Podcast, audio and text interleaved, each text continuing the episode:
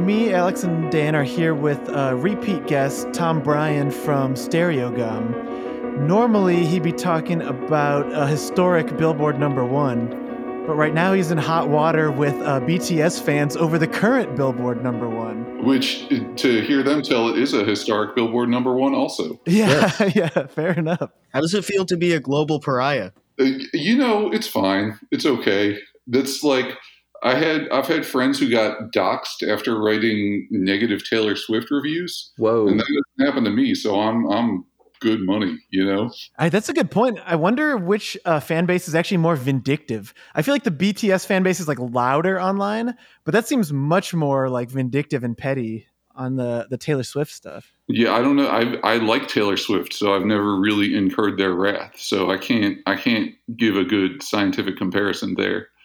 But uh, BTS, they like my Twitter got reported a bunch of times, and I got a bunch of emails like somebody tried to change your Twitter password. And then there was like Hmm. an hour where Stereogum was down because there was a denial of service attack.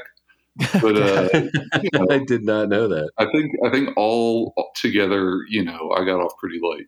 At least I until this podcast goes up. I don't know. Y'all could be in for it too. Yeah. Maybe. No, I like BTS. So do I.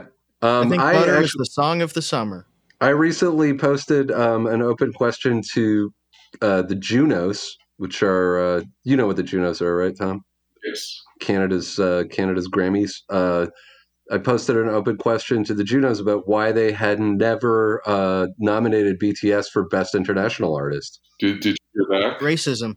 Did Uh, Bobby Juno or whatever like Juno No. movie Juno like call you and say this is why? no, but I, I was kind of hoping that the BTS the BTS Army would ask um, would ask Junos. But I think that in order to bring down their wrath, it needs to be framed in a way that seems like an attack on them. Uh, you know, like it needs to be like the Junos said they'll never allow BTS. Then they're going to get motivated, you know? Mr. Juno told me in Toronto that he personally hates BTS and thinks that they're no good at music and not handsome at all. We need a James O'Keefe style provocateur to go in with a tape recorder and interview label heads in Canada and say, why don't you like BTS? yes. Project Veritas, but for BTS, basically. Project BTS. But uh, I mean, I think the article itself was not even particularly inflammatory. There's maybe like two or three sentences tops where you're kind of like egging them on, but almost all of it I think was pretty level headed and more or less what I agree with, you know? Well, so I think the where people took issue and where I took issue, honestly, when I like sat and thought about it for like more than an hour, was like it's not label driven entirely. This thing that's happening. Mhm. It's uh, it's people who are fans who are organized and who are like so. Uh, whoever's listening who doesn't know, BTS has had the number one song in America for two weeks now uh, with a song called Butter. It is their second English language single, and it is their fourth American number one now.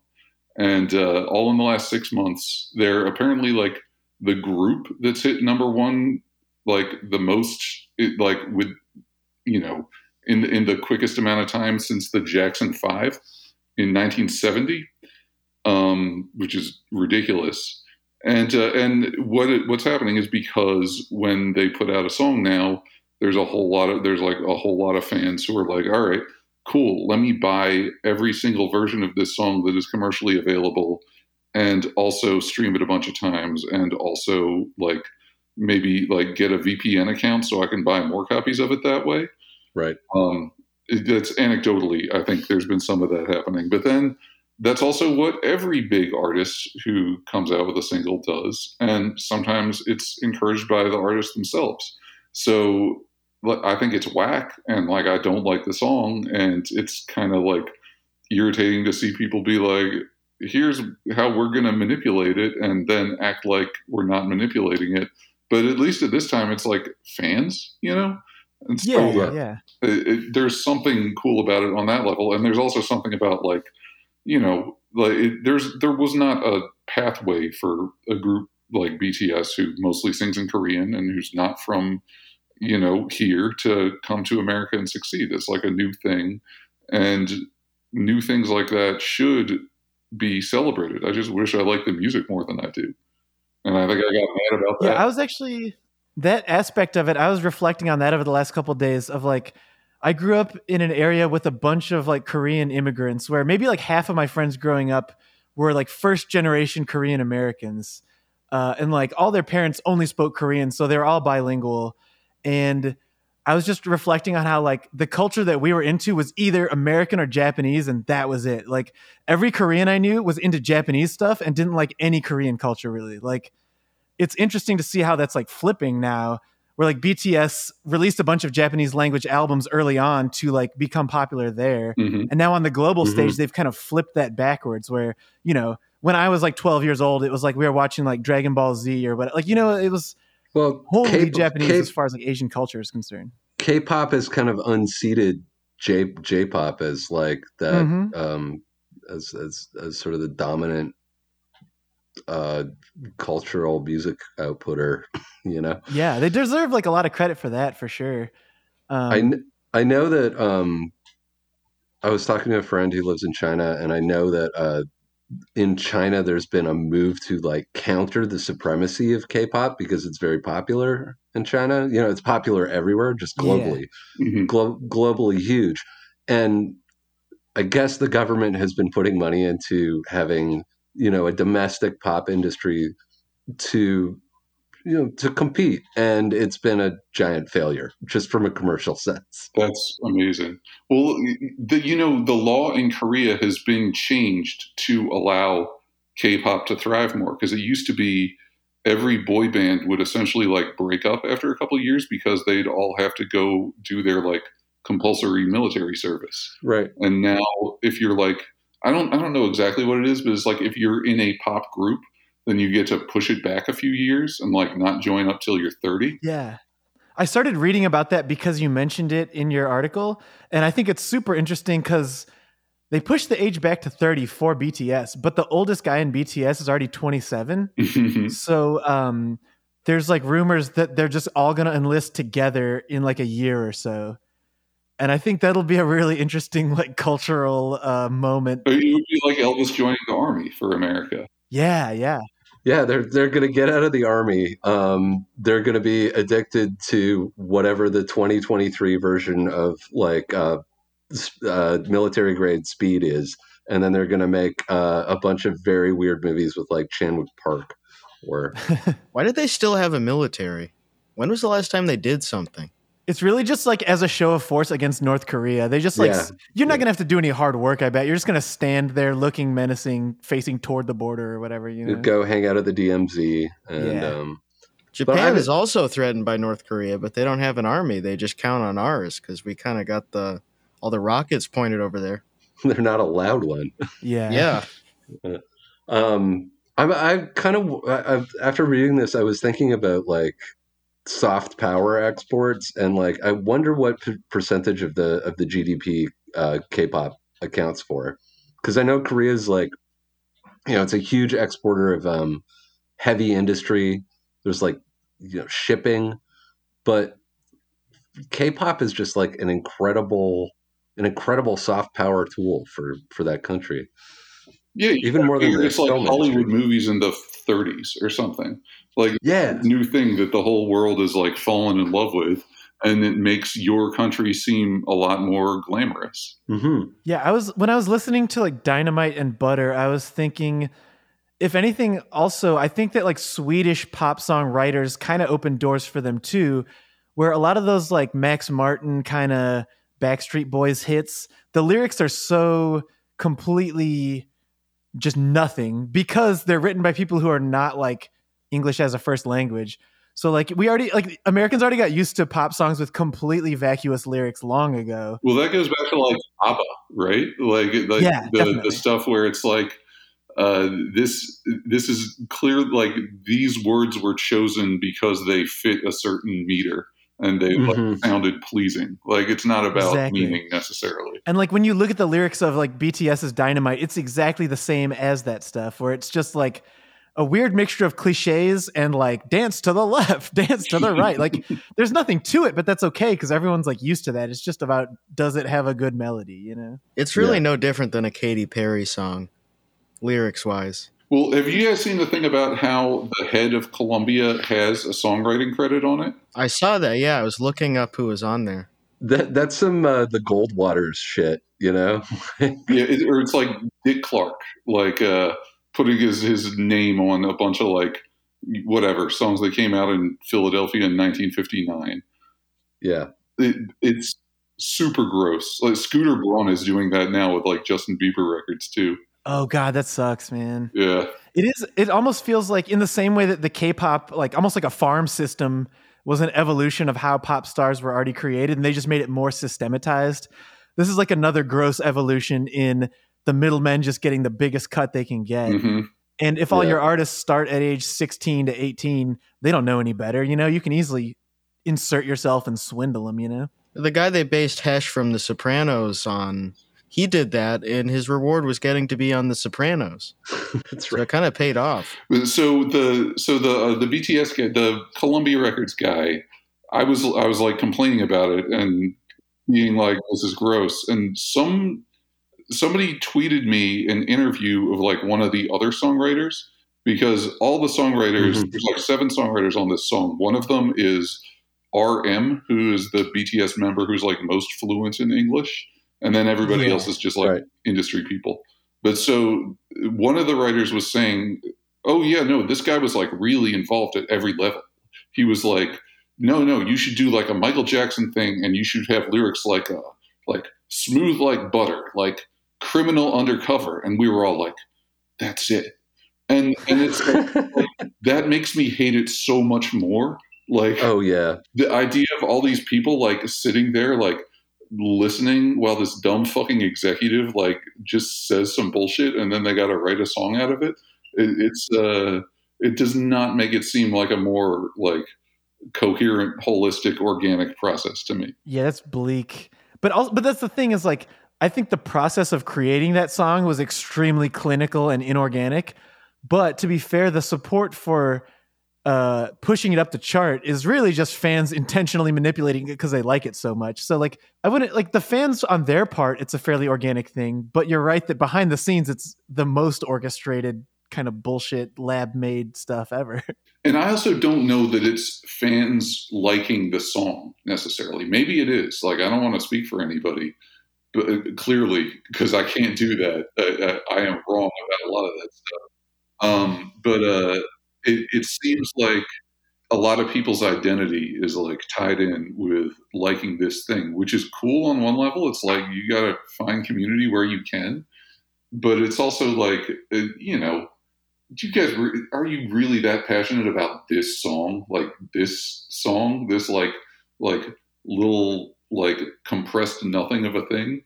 I don't know. Yeah, I don't know how people identify so strongly with it. Like it's fine, but it's it's a standard uh, dance pop song. People have such a attachment to like the individual members of the band. It's uh it's crazy. There's a lot of spite in it too, I think. Where they uh the the guy who's in number 2 in like the other fandoms and stuff. They want to stick it to him. right, yeah, All the other artists, which is fun. I empathize with that. But yeah, that proves Tom's point that it's not even about the individual song, it's just the idea of the group that they like. Like in order to support the group, you buy the song, but it doesn't matter about the song individually. It's just the idea broadly that your identity is tied up in the group, I guess. it's also interesting to me to see the language of supporting a thing tied in with this like stuff that i associate with like hardcore or whatever like right. you support it because you like buy the zine that the guy made or you pay your like 12 bucks to get into the warehouse but it's like Yeah. no you're like buying 12 69 cent downloads from columbia records and uh maybe somebody in the group will see like a penny of that one day Yeah. Shouldn't they change it to the amount of money spent on it? That's just going to incentivize the opposite, uh, where the bands with the richest fans are going to go to the top. yes, well, at some point there has to be an equilibrium where Yeah. you get the the maximum amount of return on it at a certain What- price. what band do you think has the richest fans? The Rolling Stones. Yeah. I would say probably the Rolling Stones, like that guy who owns the the Knicks or the Mets or whatever. the eagles maybe I was gonna say Eagles. Yeah, Yeah, Oh, yeah. very possible. Don't wait. Is it still true that the Eagles have the highest selling album in America Yep. of all time? Yeah, yeah. Yeah, that's Still so fucking funny. Thriller. It's been like that and Thriller going back and forth for a while.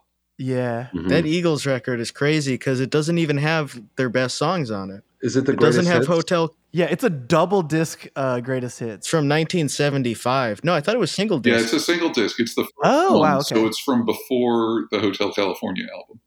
It's like take it easy, peaceful, easy feeling, already gone. Like most of their what what I consider their best work, which is uh the last album they did. Uh, how many people do you think bought that out? Like, how many millions of people bought that album thinking Hotel California's on it and not even looking at the track list? Yeah, like it's their greatest hits. It, it couldn't have come out before their greatest hit. Yeah. That would make no sense. Greatest hits to date. It's interesting when people put out the like the greatest hits volume one, and then volume two never comes out. Yeah. volume one on that one. Oh, who did I see that from recently? It was one of those 90s band. It was like Papa Roach, I think. I think it was Korn. Korn had a volume one. Yeah, it's so funny, dude. I love to think about Papa Roach having a greatest hits volume one. Yeah, you mentioned that in your column. Van Halen did that, Yeah. which is I, I remember even like 20 years ago seeing that as a kid and being like, I don't think they're gonna make more hits.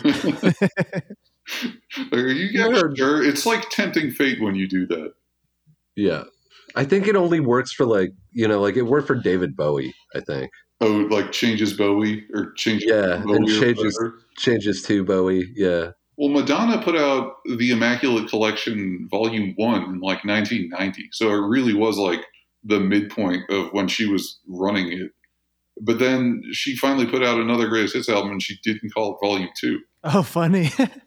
Damn. Huh. I'm pretty sure Jay Z did a greatest hits volume one that goes all the way through like the Blueprint 3 or something. it's like, all right, dude. The, the greatest If I hits was one of album the- is like completely like obsolete now because now like whatever streaming service just has its own playlist for you. Yeah, Yeah. they Yeah, have one for point. every artist that updates. If you're going to buy Yeah. an album, it's of an artist that you like a lot.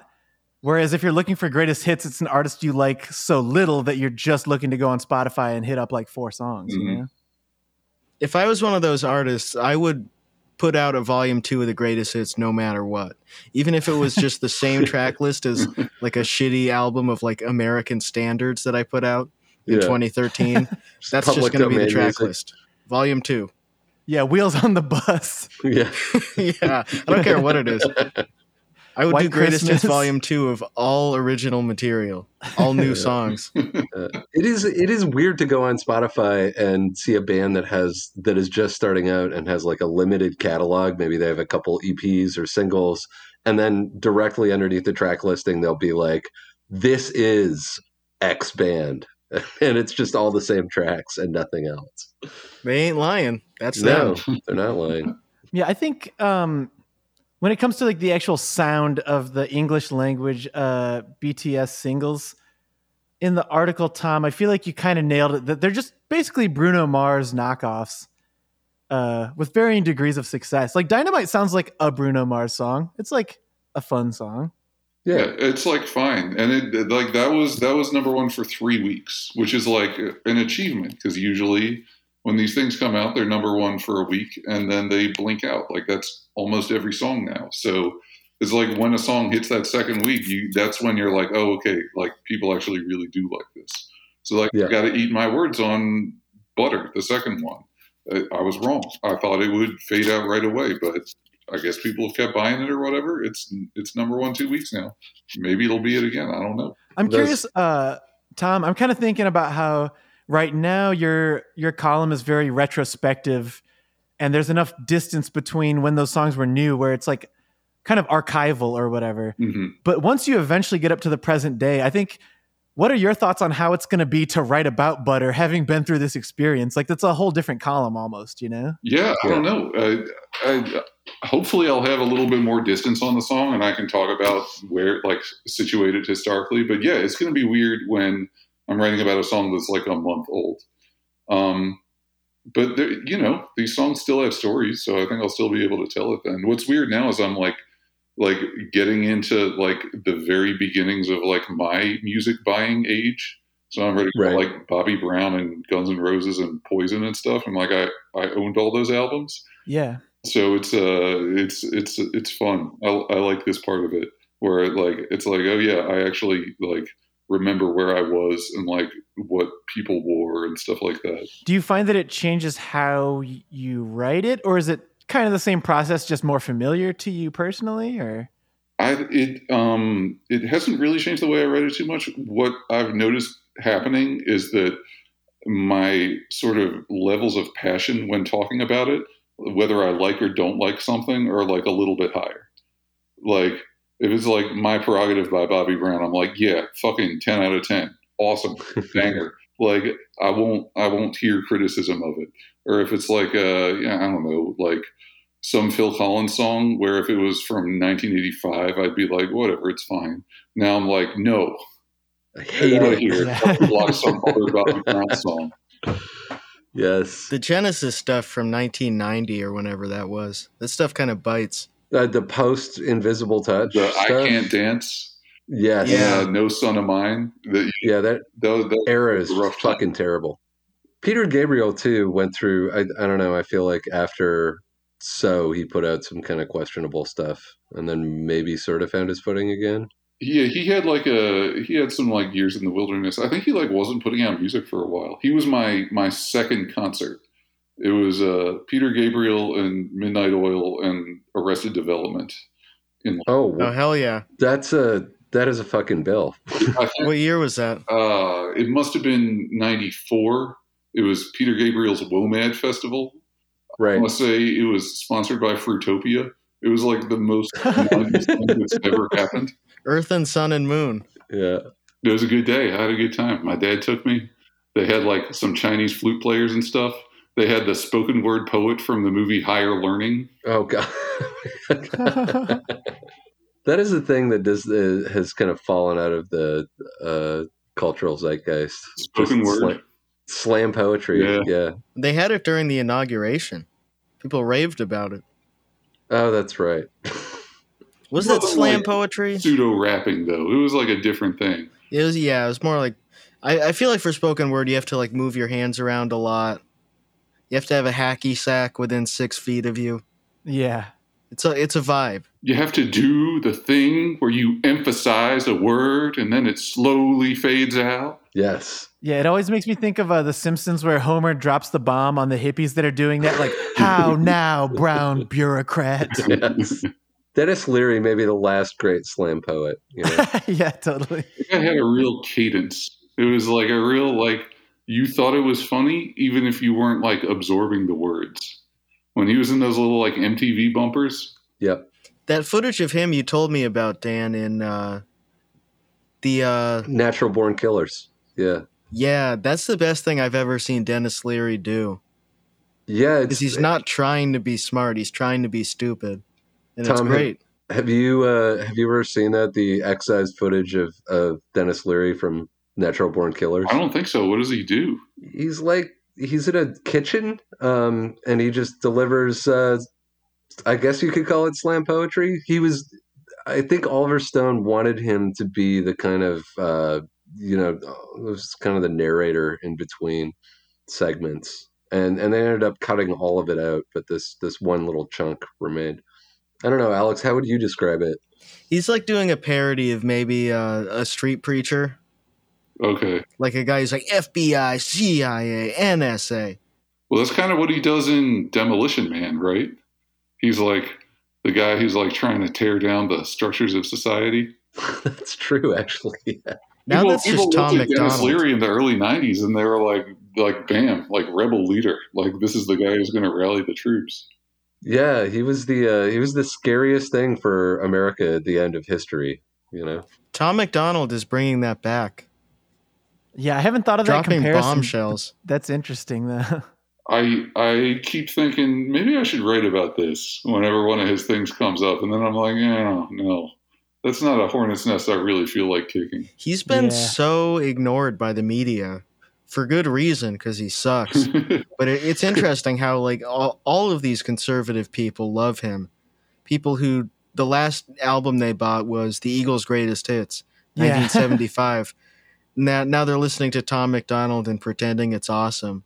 That is what's frustrating about it, though, is like the shit sucks, so the media shouldn't cover it. But then it justifies his fans' worldview, like they won't cover us, they're they're blacklisting us, you know, and it just like feeds exactly what they want. Yeah, you're not being ignored for truth. You're being ignored because it stinks. Like Yeah, it's just not very good. it's like it's a it's just abrasive. And I definitely watched it happen where he like steered right into that and was like, "Oh, this is my niche now."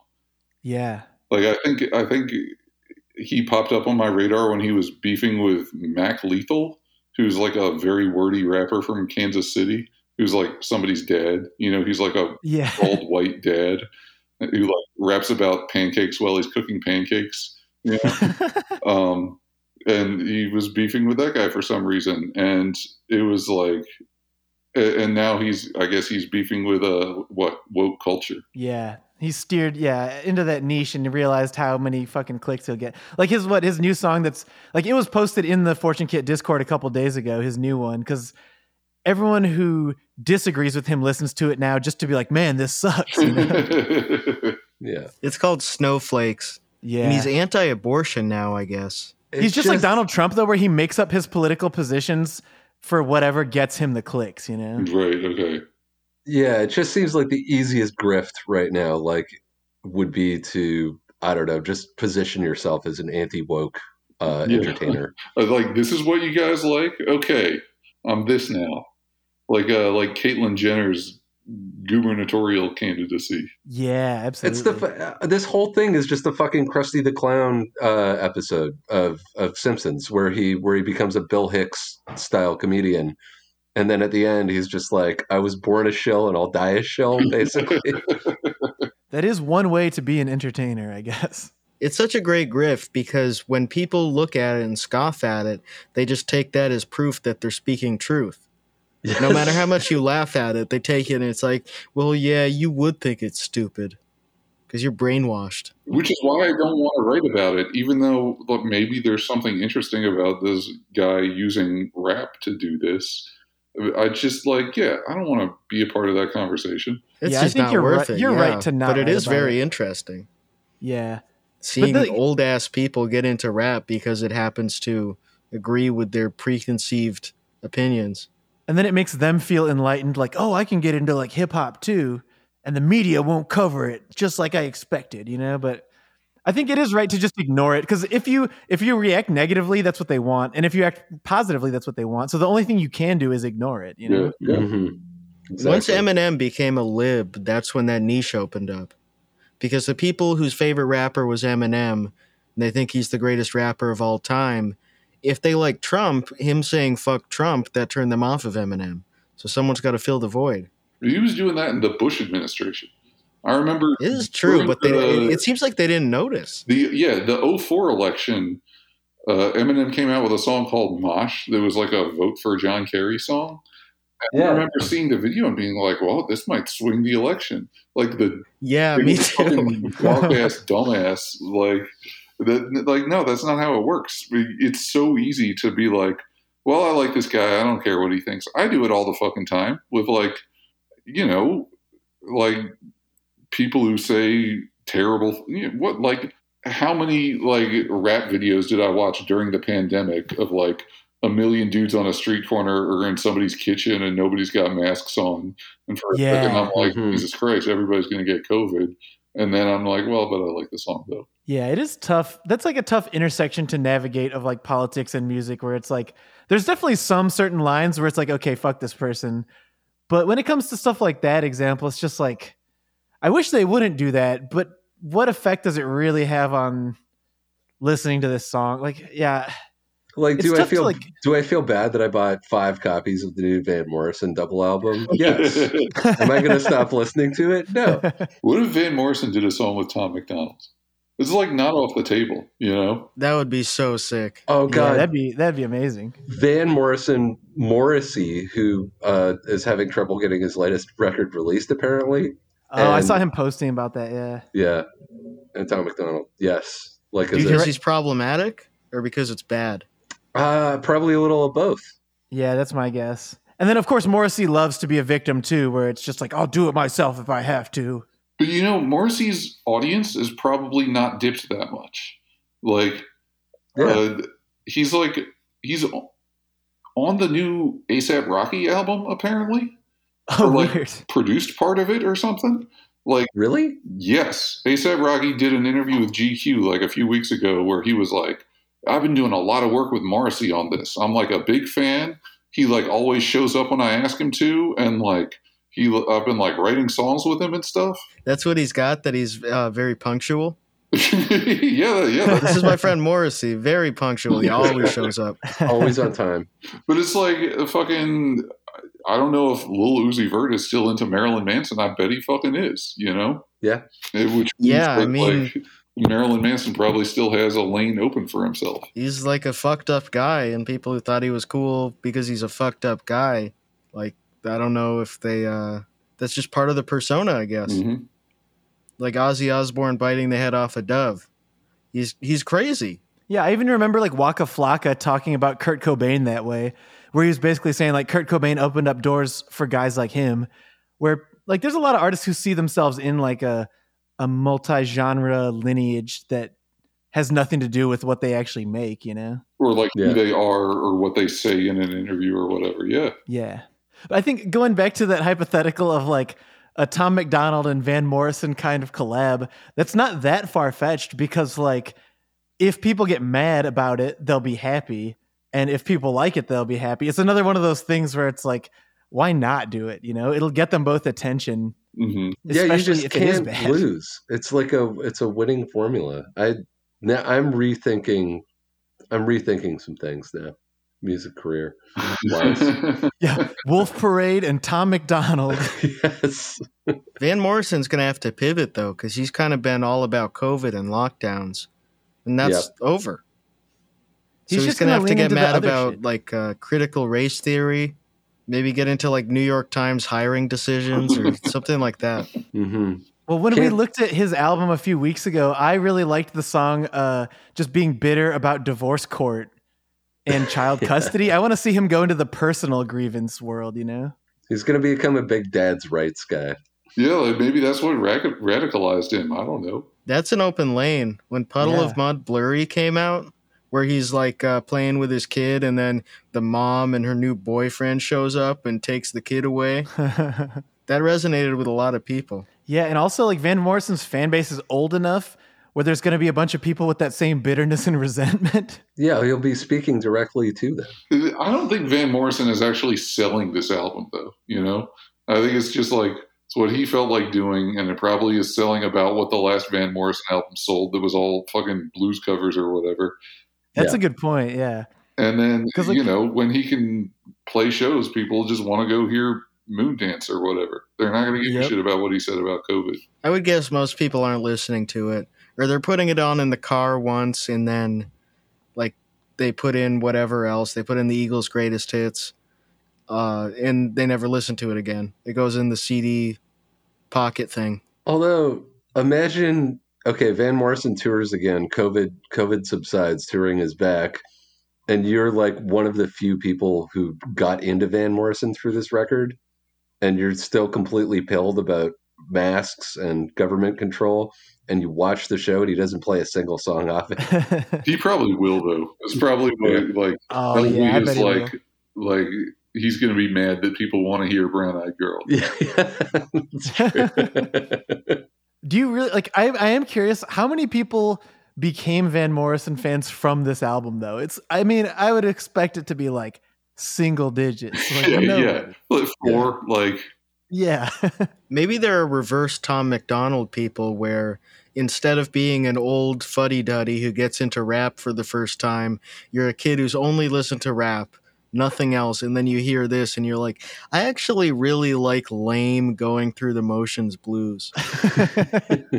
God, and that album being so long too just tells you where his headspace was. Like he really doesn't care if people make it through the album. It's like over two hours long. It's like a Migos album. yeah, I yeah. guarantee you, he's forgotten that he's written uh, probably a third of those songs. You'd be like, maybe. I was going to say he's forgotten that he's writ- that he wrote uh, "They Control the Media," but I, I think he probably remembers that one. Yeah. Maybe he's just writing all these songs so he can game the streaming services like Migos.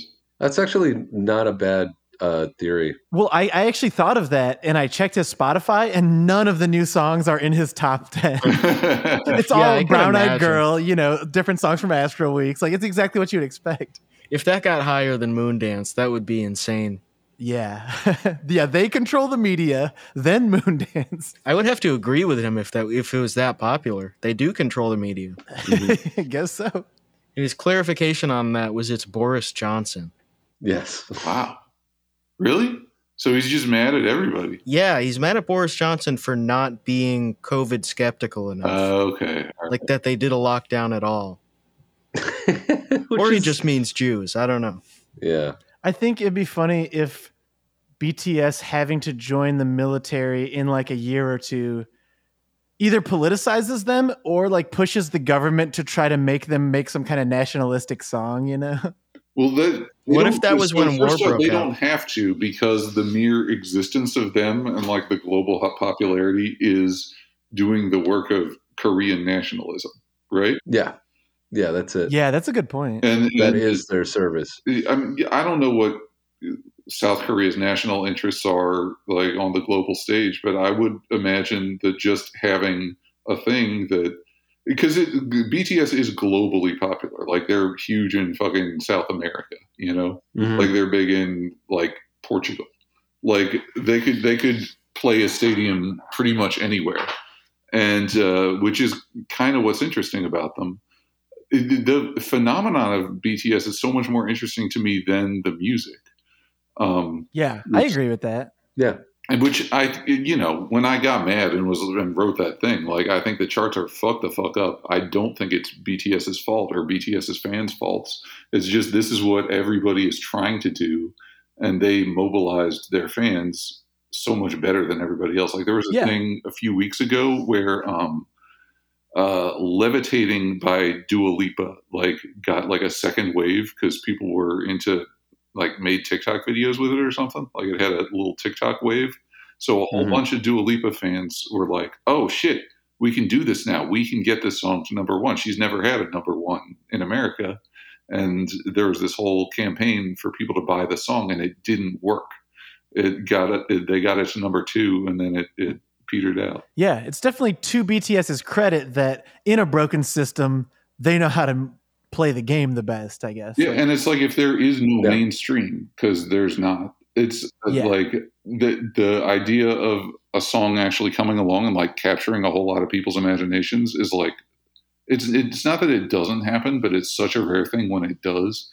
Like Driver's License did that this year, and that's like the only song that's done it, as far as I can tell. Yeah, actually, and thinking more about the BTS example, it's like it's kind of working on both sides. Where also the label is just manipulating things by offering the discounted instrumental track that counts as a sale of the main track. Like Yeah. there's stuff like that that's still pretty frustrating.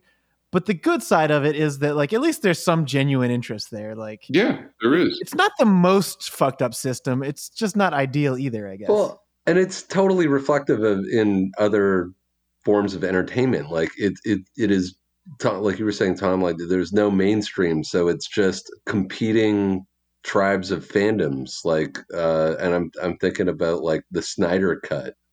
You know, Yep. like all the online discourse around the Snyder Cut, and then it comes out. It it actually happens. And it seems like People had to take the L on that one. for They really did have to take the L on that one. Yeah, and like I liked the Snyder Cut. Like I had fun with that. You know, that was like a fun night smoking weed and watching TV. Yeah, So you know, chalk one up for the fandom. There, it was definitely better than the other one. How come our listeners can't get us to number one on iTunes? yeah. how It seems how- like that would be really easy. Yeah, Yeah, we One gotta start the- when I was manipulating like them. tweeting about the BTS thing. One of the things I said was like, "This is all pretty foreign to me." Like the idea that you would be winning if the thing that you like was number one, because most of the stuff I like just never had a shot at it. And somebody like I got a lot of tweets after that that were like, "It's because you don't support what you say you like." And if you did, then you would have done it. And I and it just made me think about like, okay, what if I, I've never been in a fan club or a hive or something, but like if I got all my friends together in 1995 and said we all need to buy 12 copies of Red Medicine the first week it's out, like we need to get Fugazi to number one. Like, it, I would have been in that club, buddy. right? But like it, I did buy it as soon as it came out. I did like, too. But like, Yeah. you know, that like that was all you were expected to do then. Is you buy the album and then you go see the band when they come to your town. And but it also Yeah. kind of that makes me think of some i feel like that's something we've touched on on the show a bunch but like ultimately for most genres of music almost everything is a niche right where really i just hope that the bands i like are making a living i don't give a shit if they're number one or whatever Yeah. it's like i hope Yeah. they're getting by and doing their thing so they can keep doing their thing you know that's Yeah. what it's really about Yeah, and I think and I think I was just thinking like I think this fandom like the the intensity with which people feel the fandom and and push you know push butter to number one or buy the instrumental. Um, I think a lot of people right now don't feel like they have any agency over their own lives. They can't change anything in the material world. It seems like far away to them. But to be able to do something like take your favorite band and push their single to the top of the charts, that's pretty big, right? yeah, that's interesting. I, I hadn't thought of it like that. That's like aff- affecting actual change in a world where people increasingly have, you know, no control over what happens to them. yeah absolutely I think it's kind of like when 4chan used to rig online polls. It's exactly like that. When they made the new Mountain Dew flavor, Hitler was good, and like uh, said that Justin Bieber should tour in North Korea next. It's Yeah. that kind of feeling. It's like if Send- we all Send get together and yell to about Yeah, something. Alaska. yeah. Big Pickle go to Yeah. that, that Walmart in Alaska. That's real power. That is power. It's the power of the mob. And you know, I've seen it now. Like I, I, I had my fucking mentions bombed for a week straight or whatever, and it was ju- it made me be like, I don't know if I want to fucking write about BTS again.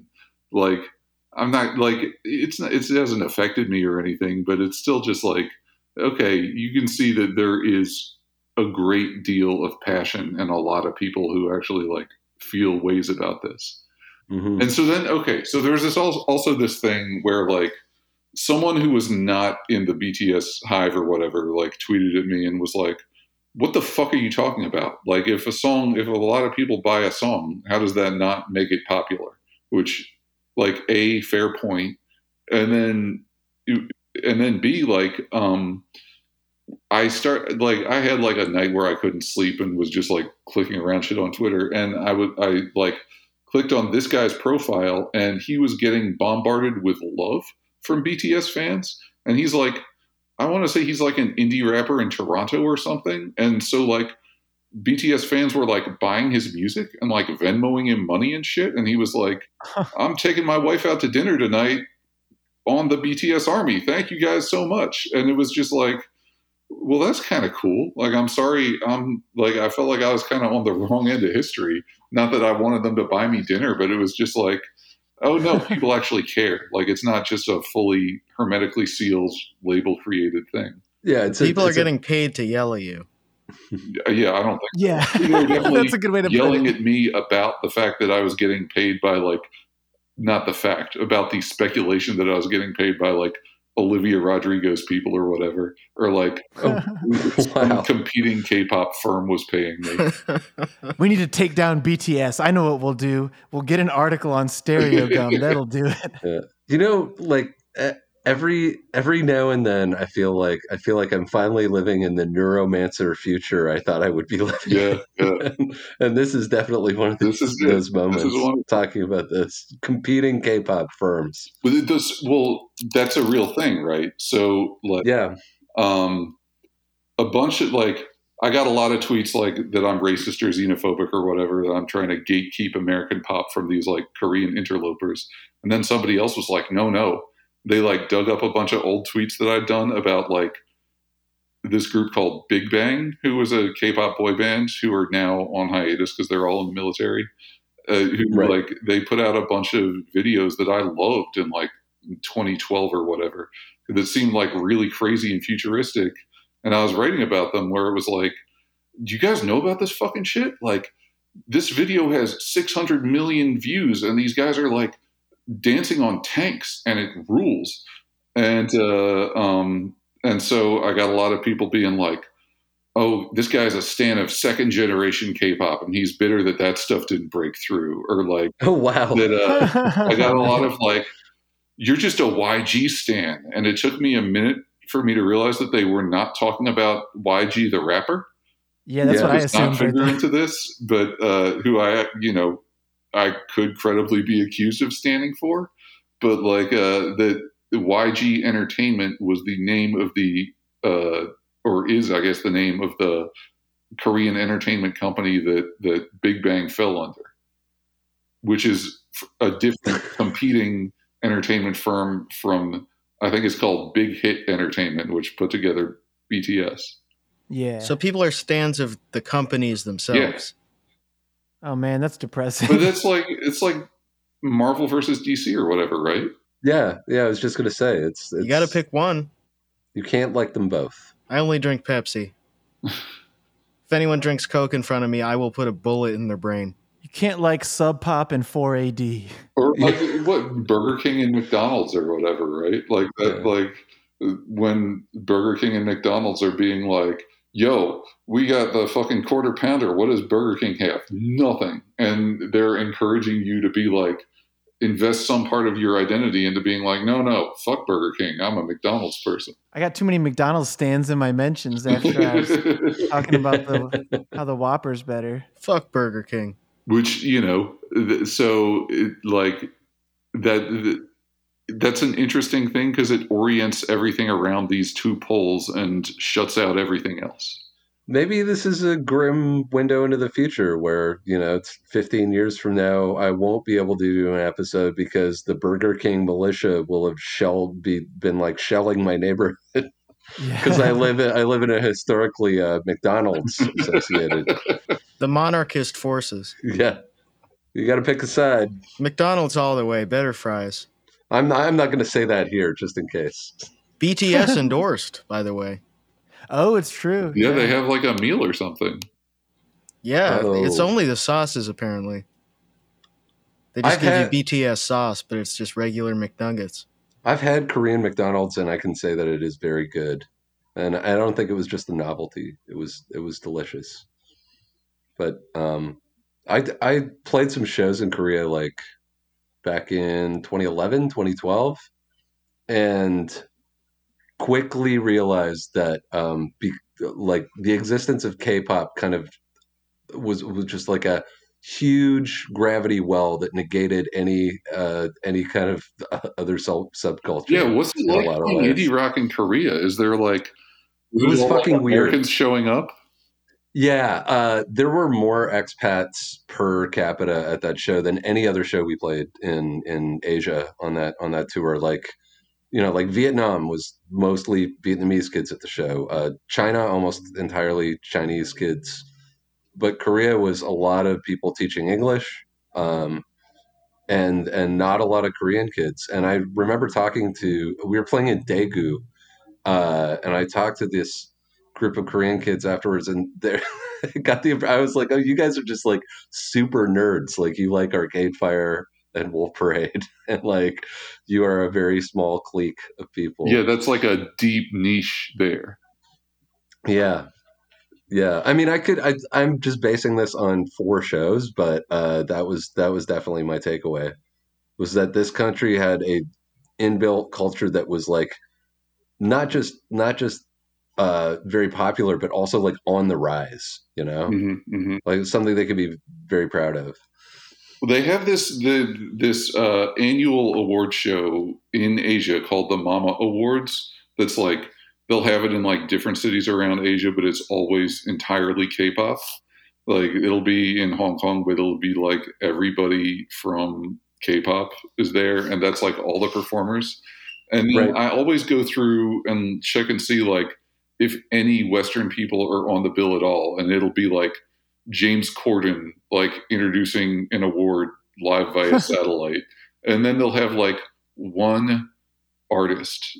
And so like one year it was Wiz Khalifa, and one year it was like the Pet Shop Boys, and it was just like, how does this happen? And like, what did they think when they go over there? And do these people have any idea who they are? It's just interesting to think about. Yeah. like and they're like first of eight or whatever on Yeah, the bill, yeah. so to speak. And they're like singing a duet on one of their songs, but with like a you know a Korean singer. Yeah. It's a you know it, it seems like it, it like it would be like if fucking a, a Korean performer came to America in 1965 and just nobody gave a fuck. Like it would be like we have our own thing going on over here, and we have just the only way we know of the existence of Korea is there was a war over there. Yeah, Yeah, the people would be like, "Oh, that's uh, that's very cool. Have you heard of uh, this band, The Doors?" Like, yup. It's, The singer's dad was uh he's been fucking around over your guys' way. Yeah. and when so when I was like, you know, watching K-pop videos for the first time, like you know, nine or ten years ago, it was like, like holy shit, like we don't have anything like this anymore. Like we're getting lapped, and uh, and and now you're seeing it. Like and now it's like it's it's spreading out over here. Yeah, that kind of ties back into what I was saying earlier with like the Swedish pop becoming a part of just like Anglo pop, I guess, Mhm. where at that time the US was still such a big deal that if you're Swedish, you want to get into the US market. But Mhm. at this point, yeah, like you're saying, we've been lapped where it doesn't really matter. You can be from wherever. And, you know, right now it's Korea, but like the next thing could be from wherever and you can gl- create a global following relatively organically. It, BTS were filling stadiums in America before they had any songs in English. yeah, and not just with like you know asian americans like just with like kids yeah. BTS kind of bucks the um bucks the theory that like you know you cannot get popular uh, uh, globally unless you sing in English, which is something that like you know if you tour Europe, especially Eastern Europe, there's there's there's a pretty big divide between um a divide in opinion over whether you should sing in your native language or sing in English, and a lot of people end up usually end up singing in, in English, and you know one out of every hundred times it works. But BTS, yeah, it kind of breaks that. yeah like there's lots of spanish language stuff that's popular in america but that's you know america has a gigantic spanish speaking population It makes sense, yeah. and we i'm sure we have a millions of people over here who speak korean but that's not necessarily what's driving this Yeah. In a way, I think that's really heartening because, like, growing up, I always felt that way of I'll listen to music in whatever language if it's good, you know? And it's cool to see that be embraced by like a broader segment of society. Yeah, yeah, and I I noticed definitely on the last uh, couple of European operators tours, there's a trend away in Western Europe from say like French bands singing in English or Scandinavian bands singing in English.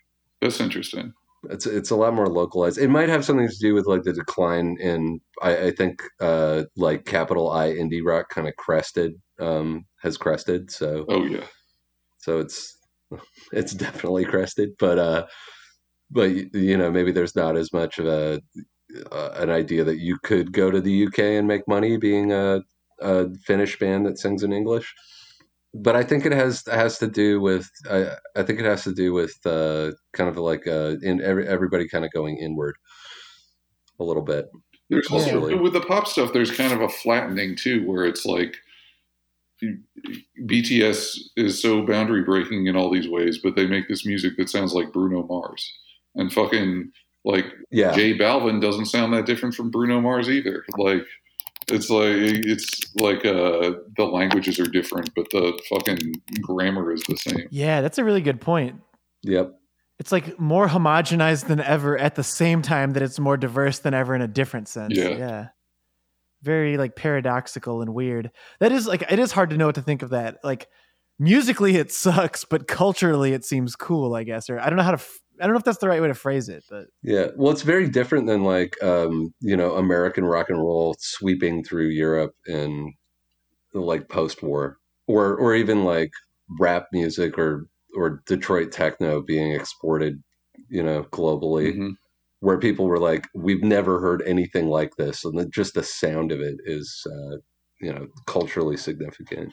And the fact that like the people writing the BTS songs that are hitting over here are just like English and American pop music functionary people and fucking I guess label bosses. Yeah.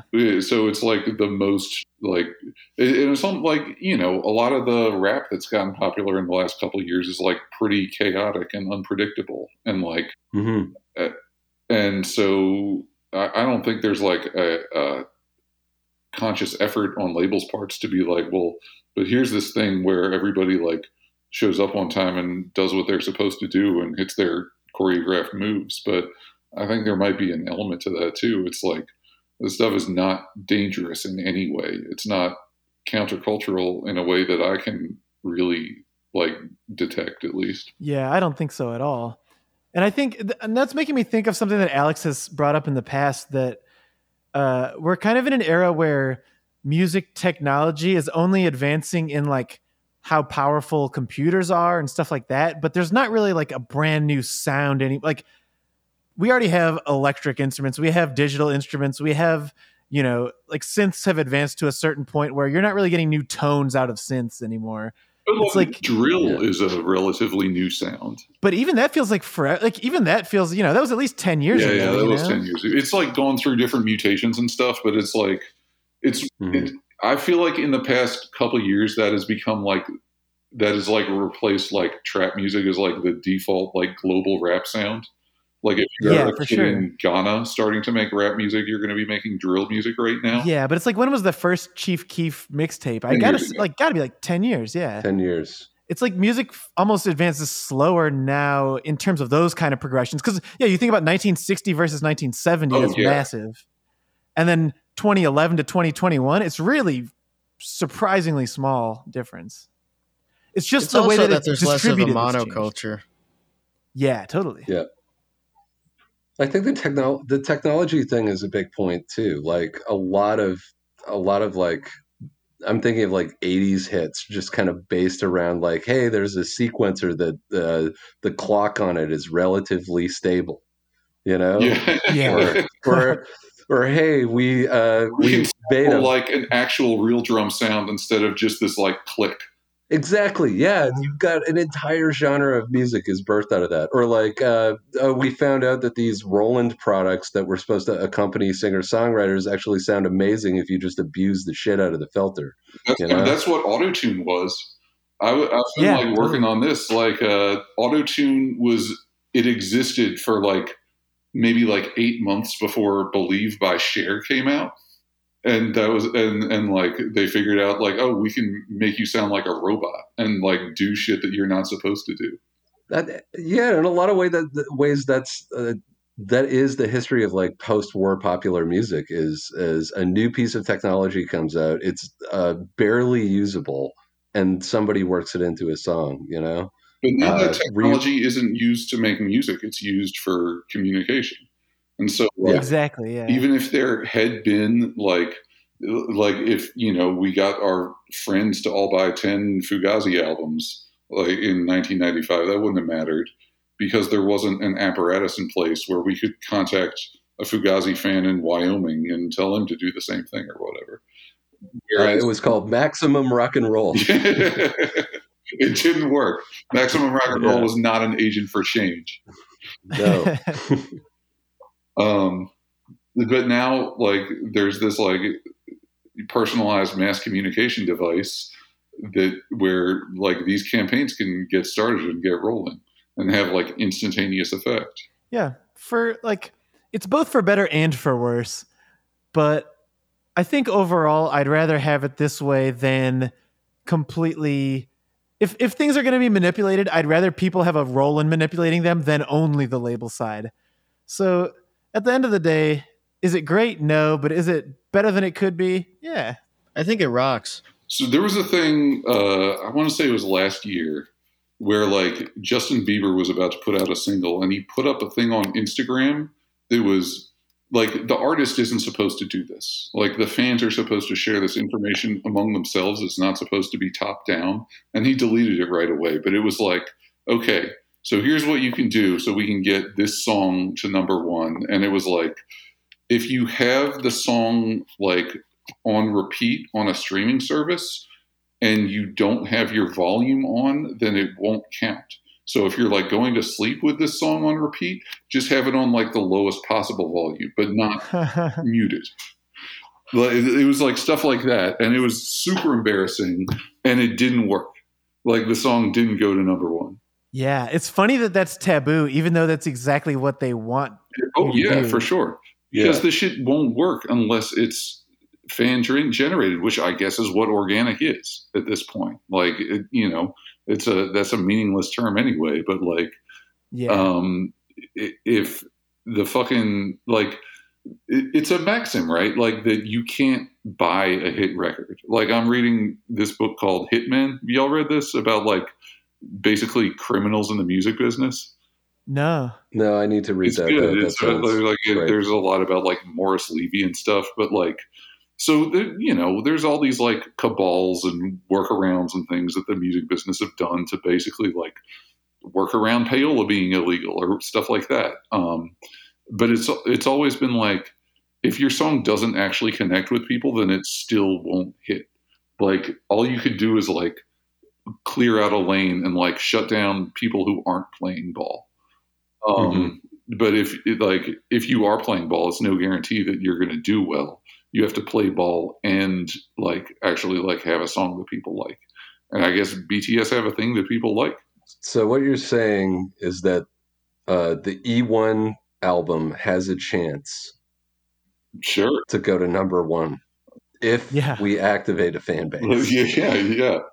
Really, you Well, I gotta think- get it. You got to get that boulder rolling. We got to get uh, Fortune Kit to the top of the charts. Everyone who's listening to this now needs to just listen to it 24 7 with the volume on like one. That's right. No, listen to it all night long on repeat, all volume all the way up, so people can hear it through the walls and they hear it and think it's cool and check it out. I actually, I think my new advice is actually uh, find whatever position that BTS fans uh, approve of, and then tell them what they want to hear. They'll start buying you dinner. They'll start listening to this show, and we can ingratiate ourselves with BTS. So that's going to be our strategy going forward. That's right. We love BTS; they're great. Yes. Yeah, they just had me on here to tell me I suck. That's really what. Uh, yeah, that's what you, y'all should take away from this.